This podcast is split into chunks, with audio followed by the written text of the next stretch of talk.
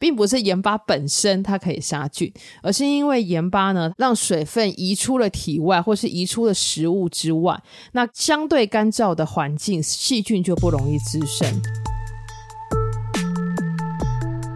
嗨，大家好，欢迎收听哈的 Sweet 真的发生了。这一集我们应该会早一点点的播出。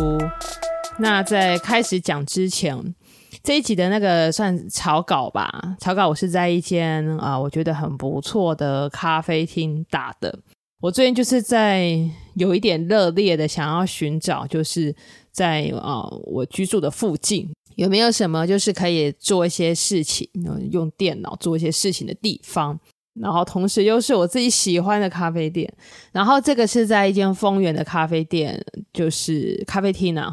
就是打的草稿这样。对，然后我觉得那个地方很不错，或许可能之后的集数吧，稍微整理一下我最近到访的一些那个咖啡厅这样子，并不是要介绍啦，主要是就是想要跟大家分享一下，就是在不同的环境当中，然后找一个呃，我很喜欢那种就是我觉得让心可以安静的地方。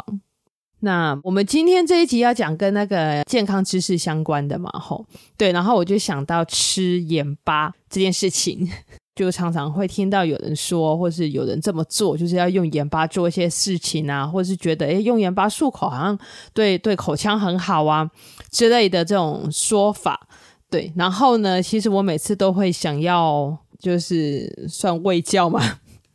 就想要讲一个就是正确的道理这样子，我刚跟人家讲说，诶、欸、这个就是这个是渗透压的关系这样。然后我发觉其实我在讲渗透压的时候，大部分的人可能不太晓得我讲的那是什么意思，抓不太到那个意思，所以我就想说好，我要找一些资料，然后来用比较浅显易懂的方式来跟大家讲吃盐这件事情这样。对，那盐当然是重要的啦，吼，但是就像标题讲的，盐其实并没有这么多神奇的功效，但它是重要的，没有错。在圣经里面有提到说人需要光跟盐啊，我不是很确定是不是圣经，但应该是啦，就是呃，确实吼，盐还是有它的必要性。那为什么呢？大家比较会常有的，也不能说是迷思啦，但是大家比较会常听到的一种说法，好像觉得加盐感觉就可以杀菌。那这个要怎么说呢？加盐好像可以杀菌的道理是因为呃，大家用那个我们去腌肉或者是腌菜，那种酸菜那种腌菜的方式来想好了啊，比如说腌萝卜，我们如果把一个萝卜，一个新鲜的萝卜丢进去很高盐分的盐水里面，这个萝卜是不是会就是缩水，就是因为泡盐水里面它会就有点那种缩水的感觉这样。那这这个就是渗透压的道理，因为呢，当我们外在的环境是一个盐分浓度很高的时候，那这个萝卜当中的水分就会被带出来外面，这就是一个机制啊，就是、哎、外面的盐分高，外面在缺水咯，那我体内的啊，我萝卜里面的水分就会跑出来萝卜外面，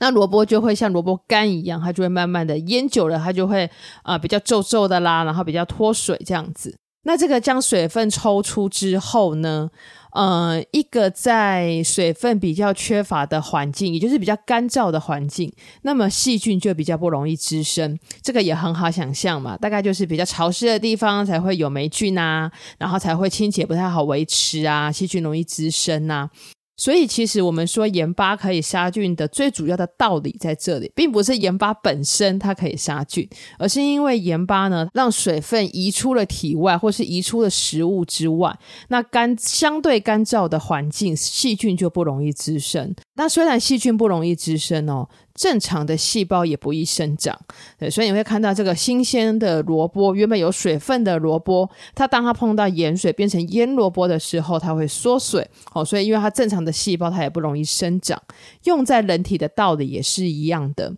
那就讲到了我们常常会听到有人说诶，用盐水漱口，那口腔里面的溃疡好像会比较快好，那这是什么道理呢？其实就跟腌肉的道理其实是一样的。会觉得伤口变小啊，是因为我们的黏膜碰到了盐水。那就像呃，如果把肉放到盐水里面的时候，那肉当中的水分就会跑到体外来嘛，吼，对，那所以那个伤口就会有一种好像缩水的感觉，就会觉得好像伤口愈合了。但那其实并不是正常的一个愈合的过程哦。就像前面讲的，盐水它也会抑制正常的细胞生长，对，所以它只是让那个伤口看起来好像变小了，但其实它是因为脱水的关系。对，那如果伤口要让它快一点好呢，其实是跟我们人体的免疫力比较有关系。比较好的方式其实反而是要补充水分，让好的细胞赶快长起来这样子。对，然后还有补充维生素 C 哦，因为维生素 C 也可以促进伤口的愈合。更重要的事情其实是注意口腔的清洁，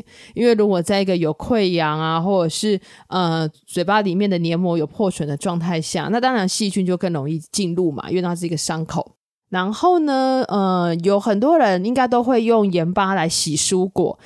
呃，其实这并没有什么绝对的的不行，可是也没有绝对的证据说这样子就会洗得比较干净啊吼。对，因为蔬果上面的脏污或者是农药，其实如果要洗净的话，它最重要的是要靠流动的水。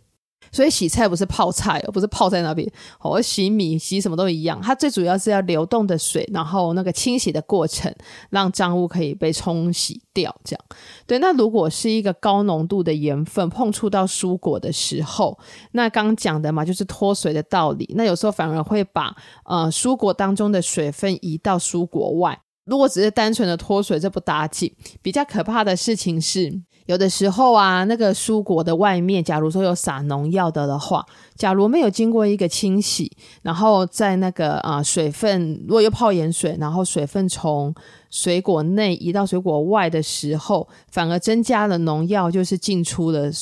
进到水果内的那个机会这样子。对，所以比较容易把表面的农药又带进蔬果内，那反而更可怕。对，所以其实蔬果的话最重要的还是冲洗，呃，重点还是在于要靠流动的水去清洗。可是呃，一定会有人说，但感觉盐巴很重要啊，那我们的点滴不是都会打生理食盐水吗？确实哦，那是因为盐的成分是氯化钠的关系。那除了氯化钠之外呢，还有一些钾离子。对，那其实这些都是电解质。那我们身体要维持一个细胞正常的生理功能的的话，需要的就是靠这些电解质的平衡。所以如果都不吃盐巴的话，也会造成这个电解质的不平衡。盐巴最主要呢，因为它是氯化钠跟钾嘛，那它的最主要的作用是在维持细胞体的渗透压的平衡，就是我们刚开始讲的水分要从比如说血管跟、呃、身体的组织间组织间的水分要达到一个平衡这样。所以大家应该有听过，我们如果吃太咸，或前一天吃了咸酥鸡啊，吃了火锅之后，可能会有水分滞留，可能会水肿。对，也是这个道理，因为吃的味道比较重了，那那个血管内的水分、哦、它就慢慢的移到了组织间去，对，那就会造成一个水肿的问题。最主要呢，是因为那个钠离子它会流水，它会流流住的流会 流, 会流住水分。对，所以呢它就会造成一个人体内水分的滞留。但是如果都没有吃到盐巴的话呢，又会造成一个钠钾离子的不平衡。对，那同样会有相关的问题哦。钠钾不平衡比较可怕一点，我们身体当中是一个很奇妙的机制，当你身体里面的钠钠离子多一点的时候，钾就会流失。对，那如果身体缺钾的时候呢，可能就会影响到心脏功能的维持。对，所以到底要怎么吃盐巴呢？我们的现在的食盐，一公克的食盐大概有四百毫克 四百毫克的钠、哦、那人一天大概要摄取的食盐量是六克，但那并不仅是我们看到的盐巴本身，大家觉得六公克的盐好像很多，对不对？对，那但是呢，我们平常吃的调味料、吃的面包、吃的饼干里面可能都会有钠，最主要是一些调味的酱料里面也都是钠，钠含量很多蛮高的。对，所以人一天呢最多摄取大概是六克的盐分，那钠离子大概是 两千四百毫克 好，那一定会有人问，那点滴不是都在打生理食盐水吗？是这样子的，因为我们人体的血浆呢，它跟生理食盐水是一个相等渗透压的这个溶液，是等张的溶液。所以呢，我们在打生理食盐水的时候，其实一方面是补充水分，然后它同时又可以跟身体里面的渗透压，血浆的渗透压是相等的，所以是一个安全的溶液。而且我们静脉注射的、呃、生理食盐水也会经过杀菌菌的处理这样子，所以呢这个生理食盐水是点滴用的那一种哦，就是无菌的。但是外面大家一定会看到有那种什么冲洗用的生理食盐水，或是冲隐形眼镜的那种生理食盐水，像那一种如果开封后还可以放上好多天，有些会可以放到一两个月的那一种，开封后可以放一两个月的，那里面的成分可能就会有一些的防腐剂。那像这样子的成分呢，它来用来冲洗伤口或者是眼睛有黏膜，这种眼睛黏膜可能就没有那么合适。好，但是呢比如说像在医院用的一些那种可以清洗伤口的生理食盐水，我记得那个在病房也都是只能放，比如在换药车上面应该都是只能放一天吧，就是开封二十四小时就要丢弃这样。那静脉注射的不用说，静脉注射的里面一定是杀菌过后的生理食盐水。我们就来稍微整理一下好了。盐巴感觉好像可以杀菌的原因呢，最主要是因为它渗透压的关系、哦、它可以让水分从体内被抽出来。对，那干燥的环境呢，细菌就比较不容易滋生。对，那当然哦，就是正常的细胞也相对是 不, 不太容易生长的。好，所以如果说是一个呃，比如说口腔的伤口的的话，要让它早点好呢，其实是要补充水分还有维生素 C， 那最重要的是要注意口腔的清洁。那如果是外伤那种, 那种冲洗的食盐水、哦、那它通常是因为它跟人的身体的、呃、渗透压是等张的、哦、所以它可以清洁伤口。好，那如果要让蔬果干净呢，重点是在于一个清洗的动作。对，那如果过度浸泡盐水的话呢，反而有机会会让农药渗入这样，对，渗到那个水果或蔬菜里面。所以最重要的是使用流动的清水做冲洗还有煮熟。好，那我们一天呢大概盐巴的摄取量是一天六克，对，那钠的话因为一克的盐巴有四百毫克的钠，所以钠一天大概会吃可以吃到两千四百毫克，也就是六克的盐巴啦。